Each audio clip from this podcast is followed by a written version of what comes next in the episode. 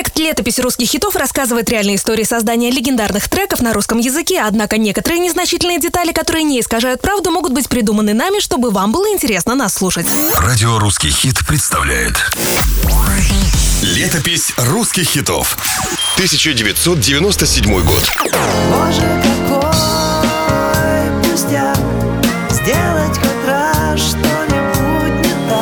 Между рождением этой песни и тем, как у нас появилась возможность выучить ее слова, прошло 10 лет. Поэт и музыкант Сергей Трофимов написал «Боже, какой пустяк» в 1987 году. Артист создал ее под влиянием переживаний своего друга. Молодой человек очень хотел перемен, но все не мог на них решиться. Сам же певец тогда никак не решался выпустить эту работу. На тот момент у него была группа «Кант», и новое творение не вписывалось в их концепцию. Я и не ведал, что этот мир такой.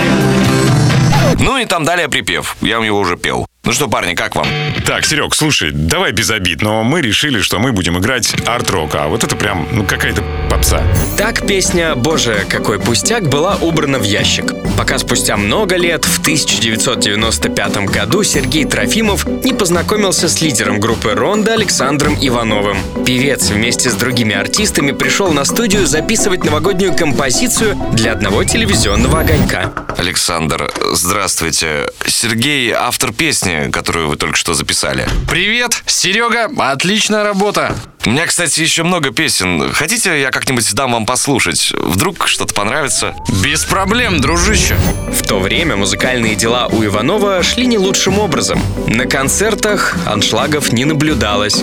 Александр понимал, нужно что-то менять в творчестве. И первой песней, которую ему предложил Трофимов, стала «Я здесь живу». Я здесь живу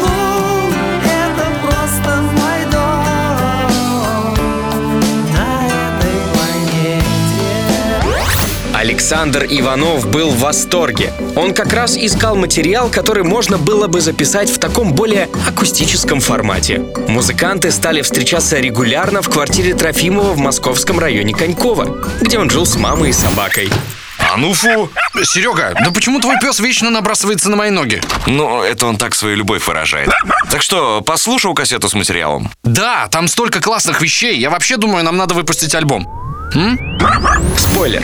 В карьере Александра Иванова его первый сольный альбом 1997 года под названием «Грешной души печаль» станет легендарным. Но только послушайте, какие песни в него вошли. Ты подарила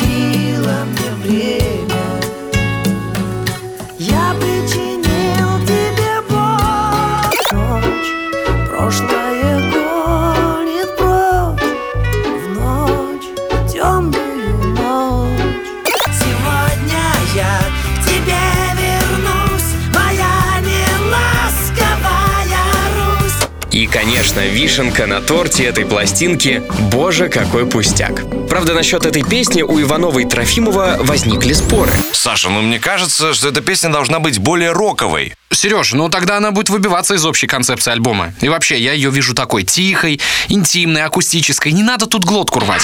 Иванов оказался прав. Дополнил эту песню клип, в котором сыграли супруга музыканта и его маленькая дочь. Публике душевная баллада пришлась по вкусу. А альбом стал настолько успешен, что переиздавался аж трижды. Сергей Трофимов, кстати, тоже на своих концертах исполняет «Боже, какой пустяк». Ему, как певцу, именно эта работа большого успеха не принесла, но помогла прославиться как хорошему автору и обрести друга в лице Александра Иванова. Я вижу небо, в нем тишина Oh,